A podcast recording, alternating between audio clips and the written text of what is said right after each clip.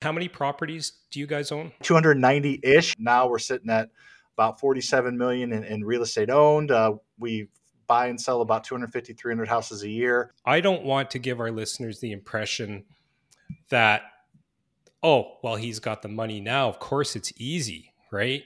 We're only talking about a nine year journey here. This is a testament to the, you know, 500,000 followers you have is you're just an ordinary guy. Anybody can do this. The BRRRR method is a way to buy real estate creatively where you don't have to use any of your own cash. It allows you to scale very quickly because even if you have a decent amount of cash, it gets eaten up very quickly if you leave it in deals. It stands for buy, rehab, rent, refinance, and scale. Hey, investors, you're listening to the Investing to Win podcast, the show dedicated to empowering investors to achieve financial freedom and live your best life. This show is committed to offering honest conversation between investors, comments, and strategies, real time market updates, and professional guidance to achieving financial freedom. Investing doesn't have to be super hands on or complicated. We're all about passive investments with real gains so you have freedom of time and money. Your host is none other than Garrett Wong who brings decades of experience in buying, renovating, and managing cash flow investment properties. Thanks for being here and get ready to invest to win. Hello, podcast community. This is the Investing to Win podcast. I'm your host, Garrett. And I am very honored to have Sam Primm in the flesh, so to speak, in our virtual recording studio. Sam, how are you today? I'm doing well, man. I'm excited to chop it up and have a little fun and and, and spit some good good information. I want to first congratulate you just passing this 500,000 K followers on Instagram. Like, just congratulations. That is just crazy milestone. Yeah, no, I, I appreciate that. It, has been a lot. I focused on TikTok for a while because that was like the biggest growth one, but then uh, I, I saw quickly that Instagram was kind of where I wanted to grow. So I focused on that for about the last year and really got some momentum. So I appreciate it. All that hard work is is paying off. Well, that's good to know for someone who's fledgling and just starting out like me. There, there's hope. but uh, I feel like you're a lot more dynamic than me. Maybe we can talk off camera. But um, in all seriousness, um, let's do sort of a. I want to do a, a, very light intro for you because I really want to talk about your story and, and how you got into it. But why don't you sort of give the particulars to the audience? Yeah, so my story, I'll, I'll kind of cover it pretty quickly and we can deep dive wherever you want to deep dive. But my story is very, very um, bland and not exciting. So I think that's a good thing. I used to shy away from that, but I grew up in the Midwest in the lower middle class, didn't want for anything, but didn't have a ton, if that makes sense. Um, traditional household, dad worked for one company for 40 years, engineer. Mom was a part time teacher, um, all that kind of stuff. So nothing, nothing crazy fancy there, and was on that path of working for a company for 40 years, just like I saw and was raised around. Uh, so I graduated college and got a job at a great company and was doing that for a couple years. And and during that beginning phases of that, I was getting promotions and doing well, but I just wanted more. I wanted more control, and I didn't know exactly what that looked like. But I started to realize I didn't want to do this forever. So uh, me and a buddy started to invest in real estate in the side in 2014 we're able to build up enough that we quit our jobs in 2018 um, and then have been full time since then. So uh, now we're sitting at about 47 million in, in real estate owned. Uh,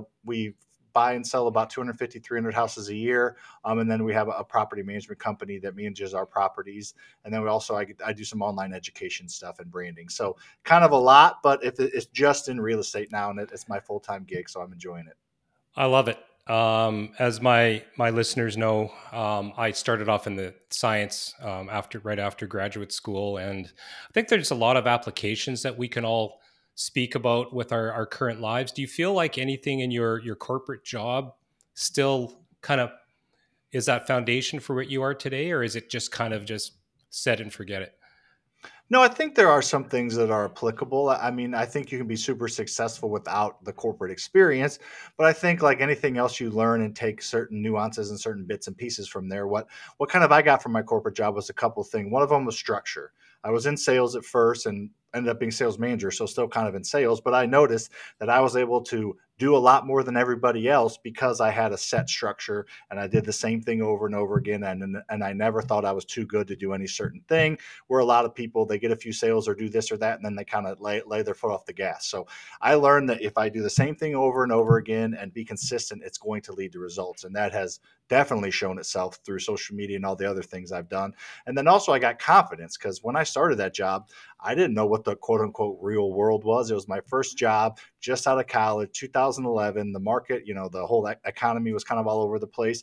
And I was able to like build a base, customer base, and, and get promoted and then get promoted again and was able to kind of work my way up pretty quickly around a lot of other people that were a lot older than me. I was, you know, going past and end up managing. So it just gave me the confidence that if I did what I just talked about, same thing over and over again, was consistent and continued to push and had some system behind it, um, I could really separate myself. So I kind of took those two things and, and molded them into my current businesses. But other than that, uh, not a ton from the corporate uh, selling Caterpillar construction equipment. No, for sure. If you could name one skill, though, that uh, I mean, I guess you were in what sales, sort of, mm, or mm-hmm. okay. Do you do you use any of those skills uh, in your real estate business? Yeah, I think I think to a certain degree, especially when like I'm dealing with we're trying to buy a house. I don't do as much on the single houses anymore, but like an apartment complex or a package of houses, I learned a lot about like negotiation and you know being able to you know whatever not be the first one to to say the number or to you know look beyond just the numbers and try to develop relationship and try to bring other things to the table. I actually just shot a video on this when I was looking to buy houses at first. I would focus on the price. Mr. and Mrs. House Seller, here's the price, here's why it's the price. It was price, price, price. So I only gave them one one deciding factor was the price. But when I focused on what I could do for them, the solutions of letting you stay in the house longer, giving you some money up front, letting you come back to the house after the fact, leaving the house exactly as it is, I gave them multiple reasons to pick me over everybody else that was just talking about price. So I gave them more reasons to go with me than just the price. And a lot of times, when I started to get the house buys, and I wasn't even the highest bidder because I did those other things. So those are the kind of skills that um, I learned in you know uh, selling equipment, and it took me a while to figure out how to parlay that to actually the real estate side. So it didn't happen right away, but then I I started to go go back and what made me successful at the other you know doing the other stuff and try to pull some of those same traits. Awesome. No, I, I will be going into a deep dive, uh, tons of stuff here. I don't want to just talk about properties necessarily because uh, I think everybody sees you talking about that stuff. I kind of want to dive into Sam, Sam the man. So 2014 to 2018. So walk me backwards. It's 2014, and I remember this sitting in my job and going, "Man, I just there's got to be a better way." We all say that.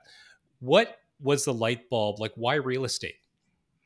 Yeah, and it's it's again my whole upbringing, everything's super cliche. But in 2012, my business partner now and best friend then and now um, gave me Rich Dad Poor Dad, right? So I read that in my honeymoon in 2012. So started to turn my mind around of like if I want to do more and take more control, real estate creates most millionaires. Low barrier of entry. Kiyosaki kind of showed me the difference. Asset like, like just kind of opened my mind a little bit, and I honestly don't remember that much specifically from the book. It just kind of pointed me in the direction of real estate.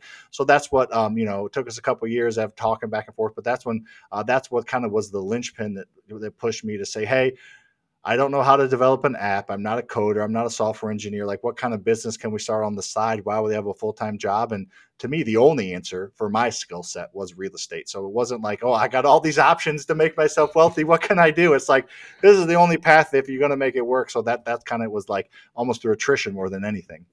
Hundred percent, hundred percent. Um, you know, I, I did a a post a couple months ago you never forget your first. And what uh, what I refer to, of course, is our first rental property. So tell me about that. Your first rental property, all the mistakes. Uh, I want to hear everything.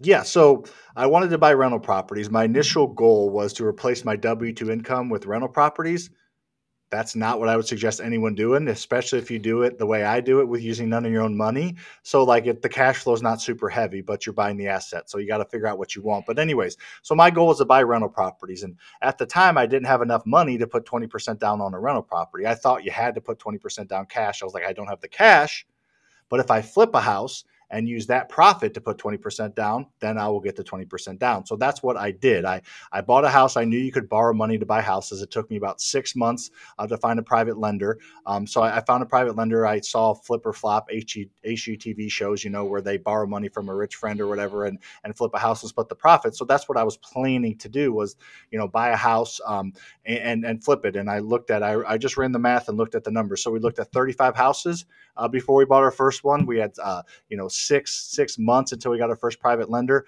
Um, and we had 22 banks tell us no. So that earlier I was talking about doing the same thing over and over again and eventually getting it. That's kind of where that tied into a little bit. But regardless, we got the property under contract. We bought it we were fixing it up. And I, when I say we, it's my business partner Lucas. So we were doing everything we could, uh, you know, tearing out the cabinets, painting, um, you know, uh, ripping off the deck out back, doing landscaping, doing what we could, and hiring out the rest. And uh, we ended up throughout that process learning about the BRRRRs method and the cash out refinances. And we're like, oh, this one might make sense. Maybe we don't have to sell this one. Maybe we can just use that 20% equity we're creating rather than cash it out on another one, we can just use that uh, to a, at a bank to actually keep this one, and that's what we ended up doing. So we ended up getting it appraised. It was it was enough to get our private lender paid back plus interest, and we ended up keeping that property, and I still own it today. So that really opened our eyes with holy crap, we own a rental property. It's cash flowing 250 bucks a month, nothing crazy, but we own it. It's ours, and we didn't have to use any of our own money. Let's go do that again and again and again until we can replace our W two income, and we'll get into that. But that that's that's pretty tough to do. We had to do some other things, but anyways, it was just one of those things where um, it just really showed the power of just taking action and figuring it out as you go. Because I didn't even know about the BRRRRs method when when I bought it. Well, I think everybody, again, HGTV it's all about flipping, right? And depending where you are, and I know in California you see them making three, four hundred thousand on a flip with just a paint job, but that's not reality, right? Um, I've done some flips, obviously. I find it fascinating that you started thinking you're going to flip, and then you turn that into your very first BRRRR.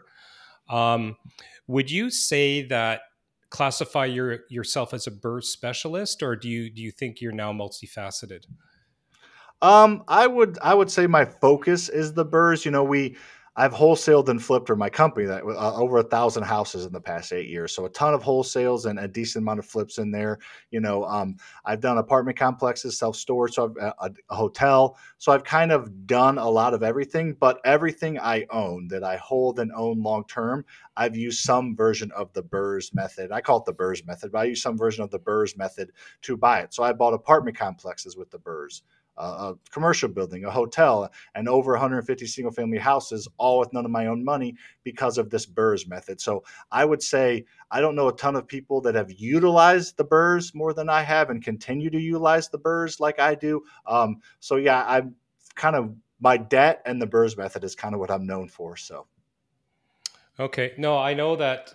Well, why don't we? Why don't we? Um, I know that I sent you sort of a structure, but we're just going to go wherever this conversation takes us. Before we get too deep into it, because there are some aspiring real estate investors that are listening to this thinking of their very first property and they're probably also thinking flip why don't we why don't we unpack what a BRRRR is? What does it stand for? Like just go into the basics yeah, for sure. So, uh, basically, in a nutshell, the BRRRRs method is a way to buy real estate creatively where you don't have to use any of your own cash. Now, there's a few steps to follow I'll go through, but in the genesis of it, it allows you to scale very quickly because even if you have a decent amount of cash, it gets eaten up very quickly if you leave it in deals. So, if you want to scale to any level, the BRRRRs method is the way to do it. It stands for buy, rehab, rent, refinance, and scale. And I'll do a, a super quick and simple math version of it. So um, I'll, I'll explain it, then I'll use math to kind of drive it home. So you buy a distressed property, you rehab that distressed property, you get it rented, you turn it into a cash producing asset, and then you go to a bank and get a loan to pay back who you borrowed the money to buy it and rehab it from, and then you use the rent to pay back the bank and then the S stands for scale if you want to do it at any level. So let's say um, there's a ton of different places to get money, either whether it be a hard money lender, a private money lender, a line of credit, um, a home equity line of credit, whatever it looks like. You borrow um, money to buy the house. So simple math. It's a $50,000 house and it needs $25,000 in repairs. So you borrow $75,000 from a private lender. You buy the house and you repair it. Buy, rehab. The next step is get it rented. Start to prove that it is a cash producing asset. Then you go to a bank. A bank will appraise the property. You have 75 grand of a private lender's money in the deal. They're going to appraise it. It appraises for $100,000 because you bought it at a discount, added value by repairing it. So the bank will give you a loan for up to 80% of that value. So the bank gives you a loan for 80 grand. That's a check, it's a loan, it's a mortgage now, but they give you the money, cash out refinance. You take that 80 grand, you pay back your private lender, they're 75 plus 5 grand in interest. So your private lender's paid off. That one is done. It's off the table. They made their money, they made their interest, they're happy, they want to do another one. Now you do owe the bank 80 grand, but you owe them that over the next 25, 30 years as a mortgage. And you collected rent in the third step, so you're using the rent to pay back the bank every single month. And if you did it all right, there's a little bit of cash flow left over. So at the end of the day, you own that property that's worth a hundred grand that has 20 that has 20 grand in equity in it. And over time, that property is going to go up in value. The tenant's going to pay down the mortgage and you're going to collect cash along the way. And it's cool. And one property can change your life, but you can do it as many times as you want, hence the scale part. So it's kind of a, a quick version of it. But in general, you know, you're creating equity creatively um, by buying at discounts and borrowing money, and you're just using other people's money to fill in the gaps. Okay. I mean, I bought my first, I think it was uh, 50 properties, 75 doors, using what I'd call a, a very slow burn method because we didn't use other people's money OPM. We did everything just with my job and saving and refining. I would say that maybe the initial um, down payment was there, and then obviously you can daisy chain it across. But yeah, I mean, it was very slow, which is why we only made it to 45 before I, I had uh, a split with my ex business partner there, and obviously expanded our management company. What would you say to somebody who, I, I mean, obviously people look at the high interest of private money, right? It is higher, obviously, than a bank. What would you say to that person who objects to that? Like, are we talking how fast are you able to pay them back? And if you can't, what are the risks of it? Yeah, so I, I tell most people that are like, "Oh, I don't want to pay a private lender twelve percent." Well, usually it's, do you have enough money to do it yourself? Do you have a, do you have that seventy five grand cash in that example, which isn't even applicable anymore? You probably got to double it. So, do you have one hundred fifty grand cash? Ninety nine percent of people are going to say no. So, do you want to pay 8, 10, 12 percent annualized, you know, to somebody? To get a deal that creates wealth or do you want to just continue to sit where you're at? So it's not like can you get it cheaper? It's your only option if you don't have the money. So i look at it as that way. Do you want the house or not? All right we'll figure out how to make it work with that interest rate. And the, the risk involved you know even if you you know let's say this deal for example that $75000 and it appraised for 100 let's say you had $85000 into it and it appraised for 100 what you can do is just sell it at that point like you have options you know if, if it's if it's not going to be worth what you think it's going to be worth you can sell it and break even or make a little bit of money and pay back your lender and have that lessons learned. So you have a lot of different options going down the path. Now the end goal hopefully is buying those rental properties if you're using this method but you do have a few different options. And and if you're conservative and you understand the process and you just buy at enough of a discount and you manage your rehab properly you know there's a there's variations for sure but you know what you can buy it for you can figure out what it's probably going to be worth fixed up you can figure about how much it needs you know in repairs of course there's some variances but it's not like we're shooting blind here right there are some known factors with some variances around them that that aren't super crazy if you do your due diligence and if you understand the process Absolutely. Uh, I mean, there's you. You mentioned a lot of variables there in terms of contractors and hidden defects. Maybe you walked through a property, didn't realize that the foundation was cracked.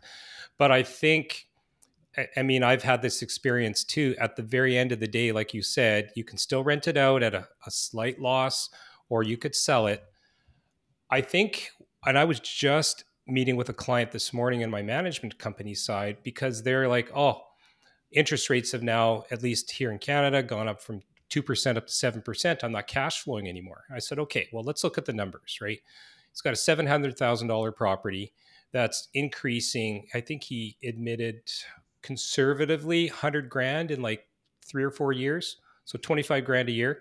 I'm like, okay, if you were to take 20% of 700,000, 140,000, and you do the math that you're getting $25,000 every single year and that's we're not even talking about principal pay down or any of the tax benefits. I think we calculated was like 26 or 27% ROI. where are you going to be able to get that other than real estate? And while I'm not going to pretend it's a sure thing, to me at least, it's a heck of a lot more sure than me putting it into stocks or bonds or whatever else is out there, right? Yeah, I mean, to me, a sure thing. I I don't like absolutes, and it sounds like you're similar. Like it's 100 percent guaranteed, but historically it is guaranteed. Real estate doubles in value every 15 years. And I'm talking some more like the stats. These are more US stats. Sure. So in the. US, real estate's doubled in value every 15 years since 1950. Um, and sometimes it's done a lot more than that. So of course there's variables and it goes up and down. But if you're worried about what your property is going to be worth in the next six to 12 months or, or 24 months, then you shouldn't be investing in real estate. Like that's what you should do for stocks. If you're worried about little variations in short period of time, you know, dips or, or, or rises, then real estate's probably not for you, at least owning real estate. You have to look at the long term picture, and real estate does go up in value in aggregate. It has to because inflation, while it's been a lot recently, it's always going to be there. There's always going to be some level of inflation. Therefore, the brass tacks it can't be built for cheaper than it was built today. So in 10 years, 15 years, no matter really what the market has done, it's going to eventually go up because you're not going to be able to buy that roofing and that and that concrete and that flooring and those shingles and those windows for any less than you're buying it now. Therefore, if the replacement cost is higher, the cost of what's already out there is going to be higher. So a lot of factors go into that. But if you manage your property decently and have a property management company like yours, it's going to go up in value. And if you don't ever have to sell it, it doesn't matter. Like you don't lose money owning stocks if it dips 5% this month and is up, you know, 5% next month. And if it, as long as you're not selling it, honestly, the value doesn't really matter. Maybe on your, you know, maybe telling your buddies at the bar, you know, I got this much net worth in my real estate. Maybe, you know, you have to fudge those numbers. But in general, the value does not matter if you're not looking to sell it or refinance it. So don't worry about the value because when you look back over a few years, it's going to go up and it's going to have gone up a lot. It's funny. Uh, my dad always used to say, especially when I was starting out real estate, well, it's only worth what somebody's going to pay for it when you sell it, which is absolutely true. But uh, to my example with that client I was speaking with this morning, I mean, I think he's two or three hundred dollars negative, which is, I mean, nobody wants to go into a rental and have to shell out three hundred bucks out of their pocket. However, where can you put three hundred dollars for a virtual almost guarantee that you're going to get back 25 grand every year for $300 a month. I take that deal, although I wouldn't want to do it for my entire portfolio. That's not what the purpose is, but it's a great backup plan in a high interest rate environment that we have right now. Yeah, and you didn't even men- and you you briefly mentioned just the we're talking just growth here. We're not talking about debt pay down. That the mortgage is probably getting paid down more than 300 a month or around that. Maybe I don't know his mortgage payment, but probably it's a break even. Then you're basically, you know, what you're paying in is getting completely picked back up with the principal pay down or what, you know, with the tenant or whatever, the combination of the two is paying that down. And then the tax benefits, you know, I know Canada's very similar. I have I have several students up in Canada. You know, the main difference is your guys' banking system. Your five main banks are a little bit different, but in general, it's similar as well. And I don't know the taxes quite as much up there, but you know, especially down here, like you get so many tax benefits for investing in real estate. It's it's not even it's not even talked about a ton but they're like i did pretty well in, in 2022 and just finished my 20 or I haven't done my 2023 taxes finalized but i paid zero dollars in taxes because of all and that's talking like from my other businesses all the way down to the bottom because of the depreciation because of you know the the, the whatever the write-offs and all of the other benefits so yeah it's there's so many different benefits and so many different um, positive levers to pull when it comes to real estate that it's it's you know it's the best investment investment out there. You know, with stocks, you have two levers: you either sell it or you keep it. And if you keep it, you can't do anything with the money.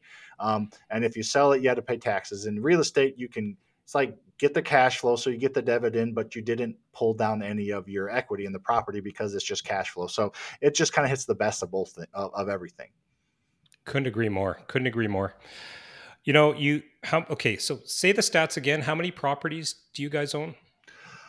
Um, I don't know the exact number. Maybe that's good. Maybe that's bad. Like 290 ish. Um, so I, I focus most of my time on the education branding side. Um, I, you know, I get told when we added a rental that week, which is kind of nice. You know, yeah. I, I, get involved in like we bought a 42 pack of houses. Um, I negotiated that. We buy apartment complexes, hotels, things like that. The bigger stuff I kind of come in and negotiate. But uh, got to the point in our businesses, Lucas and I, where we, we insert ourselves where we're needed and we hire out people that are much better than us. So I'm not the best rehab manager. I'm not the best property manager. So we have people that do that. So, anyways, around 290. I don't think it's 300 yet, so I don't want to over over exaggerate, but around 290. No, that's fair. I mean, I was checking out online, and I think at that time it was like 43 million, and then I read a few days ago it was 45, and now you're saying 46. But what I want to do is kind of back up because I don't want to give our listeners the impression that, oh, well, he's got the money now. Of course, it's easy, right? We're only talking about a nine year journey here. Um, so let's talk about the first five. Um, sort of in your experience, how, how it kind of went, because I think most people have two or three properties and, and they kind of stay there, let's call it five. So, can you kind of describe after that first flip slash then you turned it into a BRRRR, what was your next step and what were you targeting?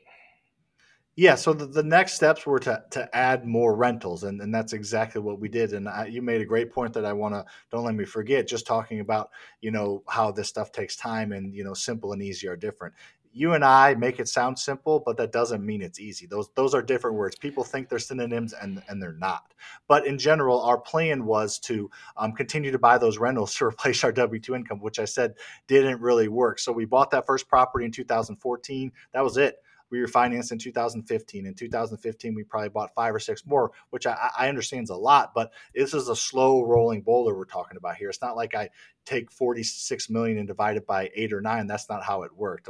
90% of it's been backloaded in the past three or four years because of all the work we put in in the prior five or six. So our plan was to continue to, to add more rentals and quickly after we got up to maybe 10, let's say, um, by 2015, 16, we're like, cash flowing all right, but man, we're gonna have to buy a lot more. So that's when we um, started to look. Probably should have realized it before, but we're not always the sharpest tools in the shed. Um, that like you need other sources of active income. We have our W two jobs.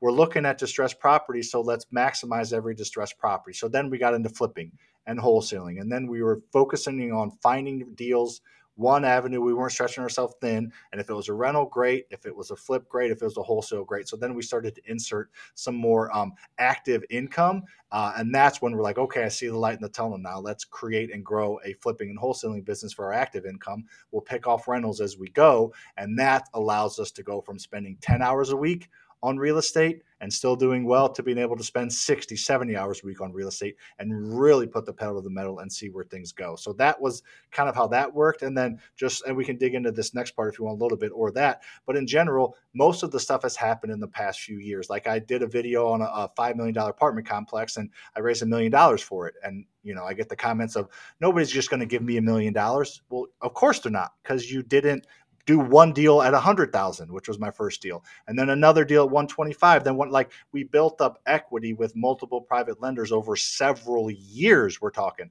We built up equity with local small local banks where we had you know millions of dollars of loans. So we had proven ourselves. We had everything lined up to do it. Again, with the 42 pack of houses we bought, you know, you get the naysayers saying they couldn't do it. Well, yeah, because you have to start with step one and then step two, and then stumble and fall on your face, then go back to step one, then step two, then step step three, then stumble again. So you have to get through it and get the momentum going. So all of this big stuff I've done has been mainly recently because of all the things we put into place and do what I said earlier, do the same thing over and over again and continue to push yourself. So we bought like $25 million worth of real estate in like an 18 month period because of all the work we put in prior. So anyways, might have took that not where you wanting to, but that was important to me. You kind of hit that light bulb in my head that it, it, this stuff takes time. No, uh, uh, you know, it's momentum, right? And I think what I'm trying to paint as a picture here of you, and and I think this is a testament to the you know 500,000 followers you have. Is you're just an ordinary guy. Anybody can do this. It's always possible, and that's probably why you're giving back through the, the teaching and coaching. Because did I hear you correctly? Like you bought that first property and you didn't buy another one for like 18 or six over a year, anyways. So no, so we bought that first one 2014, but it took so long that we didn't do the refinance until 2015. You know what I mean? So it was the ah. BRRRRs method. There was six, seven month BRRRR process that should have been two sure. months, right? So it was just a yep. lot. And finding the right bank, we went to refinance, and as I said earlier, 22 banks told us no. Um, part of it because we went to like uh, Bank of America, they don't do that kind of stuff. We didn't know what we were doing, right? We went to these big banks that don't do this, and we learned and talked to the right people, and finally got a, a small local bank that the community banks that do it down here in the states. That's a big difference is our, our community and a regional banking system. But yeah, no, that first one took you know several months, and then you know that next one, and then we it just was a slow rolling thing. So you know it took us a while to to can get the momentum to be able to do multiple at a time. Did you know there's a big difference between investing in real estate and becoming a real estate investor? People become real estate investors all the time. They get into a flip or conversion project or even dealing with long term tenants, and they come back to us to tell us the same thing. It's like having another full time job. I don't know about you, but that's not what we call investing. Investing in real estate is about having your money work for you in a way that is passive, consistent, most importantly, hands off. So, which one are you? Do you want to be a real estate investor or do you want to invest in real estate? For those that are open to investing in real estate and having your money work for you, listen up. Garrett Wong has spent decades helping thousands of property owners navigate the ins and outs of property investing and management through his award winning company, Upper Edge Property Management. Their new division, Wong Capital, is currently involved in multiple projects, from single family flips to multifamily development. Are you looking for a healthy return on your invested capital or perhaps becoming a joint venture partner? If so, go to www.wongcapitalcorp.com forward slash invest to book a time to speak with Garrett and his team to see if there's a fit. Once again, the link is www.wongcapitalcorp.com forward slash invest. Now, back to the show. Let's um let's take a segue into private lending for a minute because that's the voodoo, right? I mean, I, I just told you that I did, you know, 75 units in BRRRRs, mainly single family, with all of my own money. And it took me, I mean, that's over like 15 years, right? Again, not to say that 75 is is a small number. It's not. It's not but to me, number. if I could go back, talk to my 27 year old self, because I was 27 when I started, I would do things so much differently, right? Collapse time because I could be so much further. Not that I regret where I am. So, speak to me about private lending. Not the basics. I think everybody knows that you're going to be paying somebody, but the relationships and the confidence that you need to give and show your private lenders in order for them to want to work with you. I think that's where a lot of investors go wrong. They think that they need to sell themselves to an investor. And I've found that I'll have a waiting list of capital investors because they know that this is a steady machine that's going to keep giving and giving and they and I can promise them that I'm going to turn around their money on a very consistent basis. Would you agree with that? A hundred percent. And you hit on something, you know, that you learned that most people don't know, and that's just the power of leverage. So we can get into that later. But in general, I think most people, this voodoo of private lenders, is because most people, and, and I do want to get foundational, but probably in a different place than you're thinking. Most people don't know what a true private lender is. Most people think private lenders are a rich parent or somebody with $10 million in the bank and they go through their phone or their Facebook friends and they say, I don't know anybody that has $10 million in the bank, so I don't know a private lender. Every single person listening to this right now, I can confidently say, even though I just went back on my words of speaking in, in, in, you know absolutes, but every single person knows somebody or knows somebody that knows somebody that's a private lender because private lenders are, are they're you. They're besides your business acumen. They're people you know you know in their early 40s um, they're people in their 50s they're w2 corporate employees what you used to be that have some extra money. They have equity in their house. They've lived in the same house for 20 years. Their kids are in high school. They have equity in their house. They have an ira that they've been contributing to for the last 15 years that they can self-direct and lend out at tax deferred rates. They have a 401k that they can borrow against they have some type of money market account that they can pull money from without having to pay a ton of fees. It's just somebody, everyday person. It's an insurance agent, it's an engineer, it's a sales manager, it's a police officer, it's an everyday person that has chosen the traditional route of investing. And you have to get to know them and you have to convince them and you have to let them see that they can get a guaranteed basically double digit return investing in you. Like you said earlier, you're like, how do I get these people? It's like, no, how do they come to me? Because it's a win win, but it's something that they should be coming to me for. I'm not doing, they're not doing me a favor lending me money. I'm giving them a guaranteed, personally guaranteed 12% return on their money. So I'm doing them a favor, if anything. So you don't want to really approach them that aggressively. But you get my point is you don't have to beg for the money. You're giving them something they cannot get elsewhere. When we when we borrow from private lenders, we personally guarantee it. We get a promissory note signed. We put them as an additional insured on the policy, and we allow them to place a lien or on the deed if they want. Most of them don't care about that anymore. But you're giving them a secure double-digit return that they're not going to get anywhere else. So in general, I, I, I wanted to go to the basics a little bit, and then we can unpack that. But private lenders are not who most people think they are. If somebody has ten million dollars in the bank, Garrett, they aren't giving you 80 grand for a house, 200 grand for a house. They got $10 million in the bank. They got hundreds of millions elsewhere and they're making way more than they're worried about. So, yeah, I, I think what we're touching on and, and, diving into is really important. Um, like I said, my, my journey with private lending is only a couple years old. Um, I had a life scare. I decided I didn't want to be in property management full time anymore. I put you know, an operations manager in place, and I started getting back into my first passion of that whole acquisition, the whole BRRRR game. But I had to learn about private lending, and I first approached it, but then I kind of took a step back and said, okay, got a property management company with 20 employees, 600 doors, got the track record. Why am I not attracting capital lenders? And I think as soon as you change your stance, and of course, you have to have the experience to back it up, that's when things start to change. But if you're a novice investor, and I know they're already thinking, well, that's great. I don't even have one property. How do I even convince somebody to take a chance on me? What would you say to that?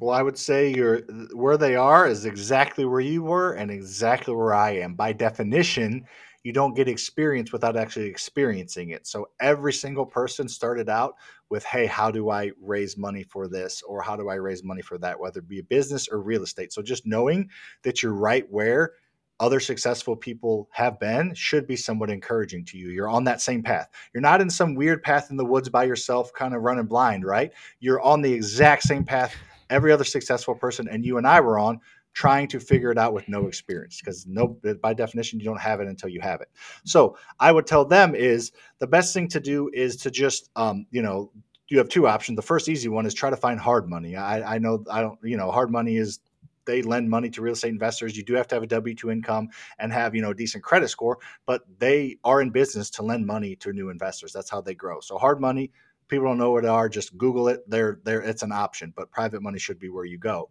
But if you're talking to these private lenders you just need to be professional. Have i can't tell you how many people especially at first the fact that we met and we had a business plan of hey and it, it's it was one house a year for 10 years so it doesn't have to be what you actually do. It just needs to be professional. We had a business plan.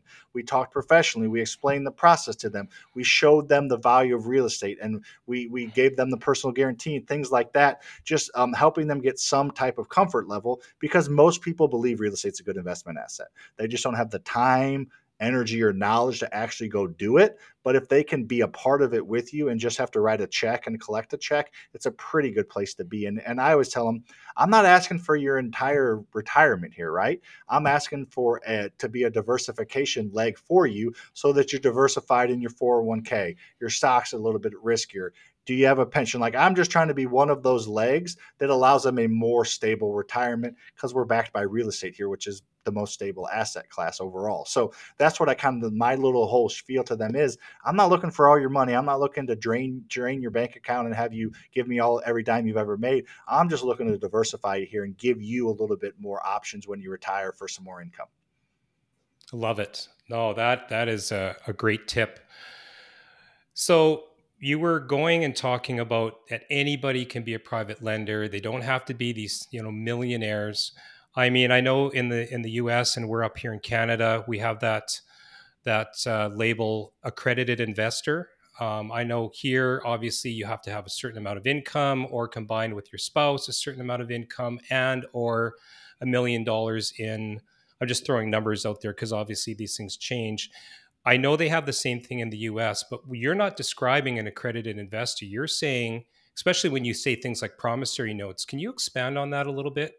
Um, accredited versus private, and would you would you ever do a deal with accredited investors? For sure. And some of the investors that I have are accredited. They just don't define themselves as that. So when you're talking accredited investor, I think the numbers you said were they've changed a little bit, but yeah, million dollar net worth, 200 grand um, combined income, whatever it might look like. And you can include your house. And I think not the mortgage, don't need to go down that. But I think, uh, I think in general, those numbers were pretty accurate. So um, that's a lot of people these days. And I know that there's people do way less, but that's a lot of different people. And most of my private lenders probably are accredited, but people take that accredited investor route and, and just by the the governments that we have that you know kind of talk or whatever that um, you know those people are financially um, responsible so we'll allow people to poach from them and you know and, and, like try to raise money at, at volume with accredited investors like you can pitch money and say anybody raise you know give me your money to invest in real estate only if you're accredited. You can do that at mass because the governments just say, hey, if they have this much net worth, they're responsible with money. I can't pitch to the world, give me your money, unless I say it's accredited. So it's more of like a mass marketing push. And the way I go, it's just more relational based. If you have a relationship with that person, you they don't have to be accredited or they don't have to go through that process. If you have a relationship or some type of connection with them, a friend of a friend type of thing, you can just anybody that has some extra cash some way or somehow or has access to capital some way or somehow can be your investor. So um, it's just kind of a unique situation. Um, most private lenders probably are accredited, but that's more of just mass marketing to, to raise funds. For sure. But if they're not accredited, there's different rules that apply, right? At least up here in Canada, friends and family, that's fine. But if it's complete stranger that reaches out to me, at least, uh, I have to make sure that they're accredited, or there's that whole securities and risk. Um, do you? How do you? How do you navigate those waters? Yeah, so if if I don't know them, uh, or me and my business partner don't have a relationship with them prior, we're not going to just take take their money. So everybody we've used on the uh, private lending side, we have a relationship with, or we develop a relationship with, especially with the rules of like we're. I mean, everybody needs to follow the rules. We're not. I'm never going to tell anybody not to do that, but that's more for people that are raising you know millions going after. If if you're getting eighty grand, hundred grand, you like you'll be okay. But what I always tell people with that is, yeah, um, you know, when people reach out to me, just you know, on via social media, we I don't need the money right now, and if I do, I will do the credit investor, um, you know, uh, fund route and, and, and start a fund. But in general, um, I just I would tell people develop a relationship with that person. If they reach out to you to give their money, I don't know the exact laws, rules, but start to get to know them a little bit, and then you know have a relationship with them. Then I think that does help you get around a lot of it. You're right. You can't just blindly take you know money from somebody um, unless they're uh, uh, have that accredited status. Yeah, I think I mean the government's put these rules in place because people have gotten hurt, and it's really to protect the public, right? Mm-hmm. And to me, at least the way I view an accredited investor, like I mainly work with accredited investors only because I'm trying not to work with friends and family just because I've had some bad experiences in as a business principle.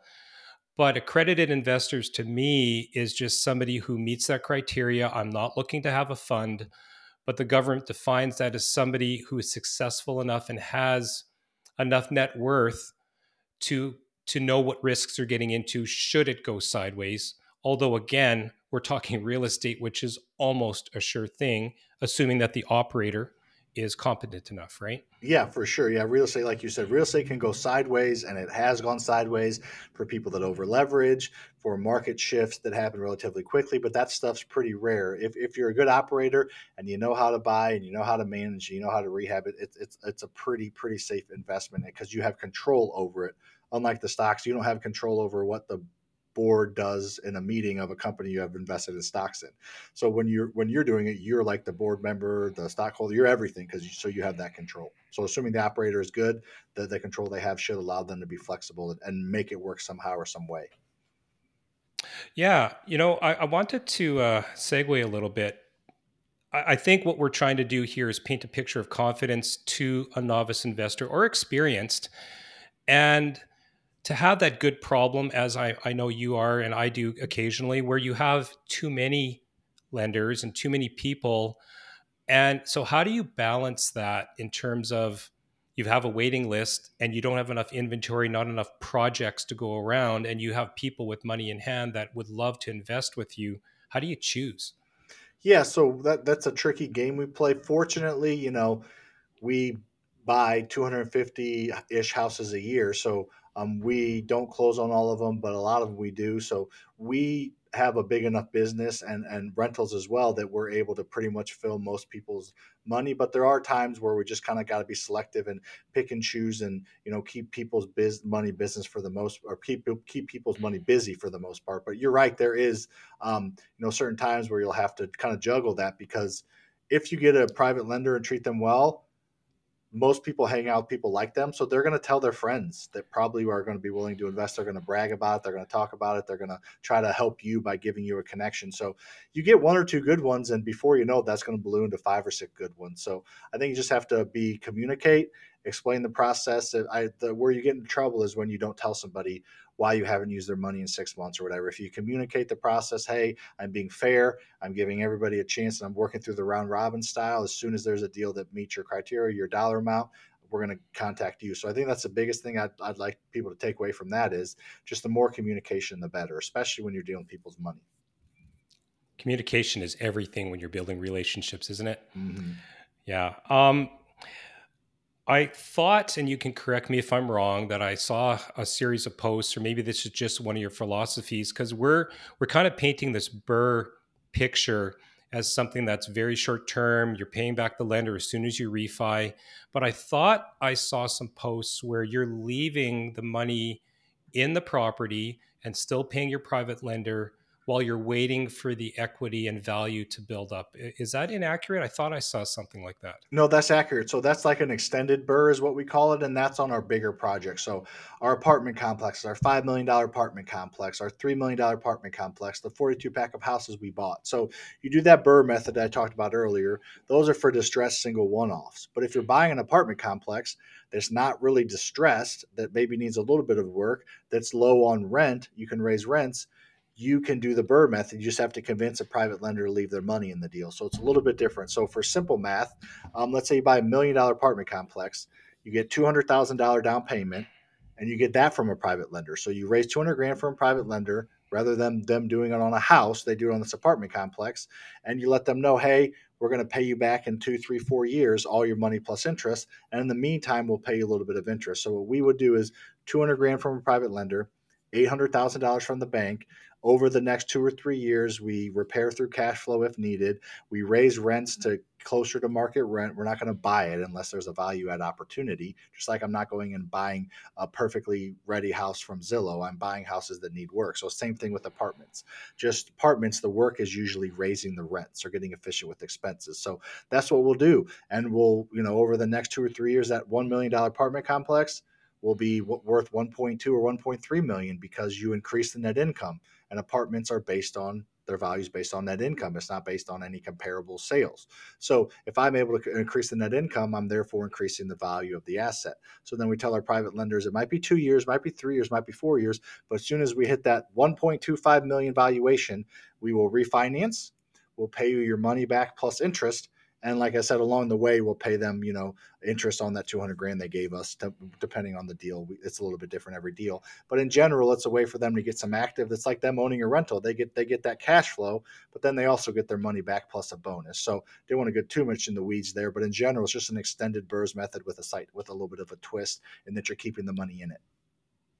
So I'm gonna I'm gonna challenge you with that for a second because high interest rates are meant for short term money how do you even buy a multifamily property that's going to i mean necessarily doesn't have to cash flow but at least pay off all of its interest and and your lenders when you have a private lender that's in that deal for such a long time we don't pay them 12% annualized. Uh, we we make their whole deal with that kicker on the back end. So great point you noted out. So that's where you get flexible. If if cash flow is really tight, we're going to pay them 4% annualized on their money. So that $200,000, 4%, they're making eight grand. We're splitting that out by the 12 months, right? So we're paying them a very small amount, uh, you know, 800, 600, 700 bucks a month on that 200 grand they gave us. And then we're going to give them that 12%, right? So if it's a cash flow tight deal, we're going to pay them 4% annualized on their money. And then in two or three years, we pay them that other 8%. So we make sure there's enough equity that we give them the big kicker on the back end. But there's also been deals where cash flow's been great. So we paid them 8% cash flow. We're giving them a 4% kicker. So we try to get them to that 12%. But that's a beautiful thing about you know private lenders and the flexibility that allows you you're able to pick you're able to kind of make each deal bend to make it work for everybody. So a great point you picked out. But yeah you know no we're not paying 12% um, plus 12% on the back end. So we're just going to get them to a annualized total two three valuation of 12% return on their money um, however the deal like needs it to be. And we just communicate that no, the true, beforehand. Yeah the true definition of a win-win right? Yep. i mean and i think the lesson out there is that every deal's different even though it's just a real estate deal. Every deal's specific, every deal's different. And when you're doing your underwriting on a multifam, you have to work those numbers and you have to work them hard because now the stakes are higher. And you mentioned a business plan. Well, each multifamily underwriting with everybody to your lender, to the hard money lender, you have to have that business plan and that credibility. Yeah, no, you're right. It's just one of those things where you build credibility over time every single person that's given us money on an apartment complex deal long term had given us money on a short term BRRRR deal. So we had proven the concept, we've proven the return, um, and it just it just makes sense. And a lot of private lenders are like, yeah, that two hundred thousand dollar example, we'll get a hundred grand from one, a hundred grand from the other. Um, they'll get some active you know money throughout the next two or three years, and then they'll have enough money potentially to still do one off deals with us. So I can't believe how fast clock is running here. Um, I want to ask you one more question. Um, I I think what's interesting to me is, you know, 46 million, you've got these properties, there's this tipping point now, you've got all this momentum, and now you're you're doing the teaching and the coaching. Can you kind of dive into why? Because you could just retire in Hawaii and and stop. What's what uh, what drives you? Yeah, no, I love that. I love that question because it's a question that um, I get a decent, a little bit amount, but a lot of people comment, "Oh, you're fake because you wouldn't be on TikTok or Instagram if you actually had that real estate." So, um, like, I'm not comparing myself to these people, but like Elon Musk is worth 300 billion dollars and he works 80 hours a week. So it, there's a certain point where it's not just about the money. And I think I want to continually prove myself to the the, the students and, and the people we have in our community because so many people get into real estate they make their money then they get into coaching and coaching margins are better there's less risk and then they forget about real estate. So i am not that. I'm a real estate investor through and through. I own 47 million. I want to own a billion um, but my house buying company buys 250 houses a year. I want that to be, you know, a house buying company that buys 500 houses a year. So I'm looking to grow and scale in every aspect of real estate, and I'm going to coach along the way. So that makes it a little bit different. But in general, I just want to create more impact. I want to, I'm driven by creating impact. Obviously, upgrading my lifestyle is part of that. But in general, I still live very well below my means. It's not just about the money, it is truly about the impact, providing solutions, challenging myself, struggling, starting a new business, offering a new program, seeing it not work, figuring out how to make it work. It's about just creating more impact. And money, of course, is a part of that. But there's a lot of other things that come along with impact. Like I have 16, and we're not going to make this a pitch, but I have 1,600 students now that own over 200 million in real estate. That's really really cool. And I have students that buy 40 rentals in their first uh, then the first year and quit their jobs, and it's really cool to see that stuff. And if I can help people, and I'm not like a saint, make money while I'm doing it, like that's addicting. That's more addicting than you know having. I got Tito's bottle over here, but grabbing some Tito's to do whatever. That's so more much more addicting to make money and change people's lives at the same time. It's really, really cool. Uh, and it's almost like the more I focus on changing lives, the more money I make. I focus on money, that helps. But if I just focus on changing people's lives and providing solutions, the money comes in tenfold as opposed to me just focusing on money. So it's almost like the more I don't worry about money and worry about helping, the more money actually comes into play, which is kind of a backwards way to look at it. Most people won't because they, they don't see that there's actually a correlation, but there is. Uh, for most people, there is. 100% you know, I have a lot of friends in different cultures that believe if you don't give back, you're not going to be successful. So there is something to that 100%. So, single piece of advice that you would give to somebody listening here who wants to get started, what would it be? The main one would be um, you need to seek out uh, you need to seek out failure because if you avoid sa- failure you avoid success. Like f- failure is literally on the stepping stone path to success. If you avoid failure you avoid success and that's where most people are. You're going to fail and you're going to fail a lot and if you're going to be successful you're going to fail even more. The most successful people you know have failed Elon Musk has probably failed more times than he can count in that computer freaking AI brain that he has. Like the more successful you are, that means you have failed over and over again. The only way to get to success is failing and learning from your mistakes. Now, you can curb that by following somebody else's path for free on social media or paying a coach or mentor, but in general, you still have to fail. So I just want people to understand that. And if you have the expectation that you're going to fail, when you do fail, it's a lot easier to get back up. When you fail and you're blindsided, that's tough to get up, right? Just like in sucker punch. But if you're boxing somebody and facing them and you get hit and you know it's coming, it's pretty easy to get up or try to try to figure out how to make it work. So I think the biggest thing I want people to take away from this is just start to get comfortable with failure. And I'm not talking leverage your house to the third degree and your wife's salary and the whatever that like I'm not saying do stupid stuff, but just be comfortable with the fact that failure is a part of your path. And I think having that expectation will allow you to move a lot quicker. No, I I think when we look at we talk about finish line and start lines, right? You know that I think there's a saying there that you don't know how far you've gone until you turn around and look at the start line. I would say the same thing as with success because how do you know you're successful unless your baseline is failure? Mm-hmm. Otherwise, you're just kind of existing. So you need failure in order to know that you've achieved success, if you want to put it a different way. A hundred percent. I couldn't agree more. Okay, so let's wrap it up with a question that I ask every single guest that I have. And that is this is the Investing to Win podcast. We're talking about success here, so it's kind of funny. Good segue. How do you define success and what does winning look like for you?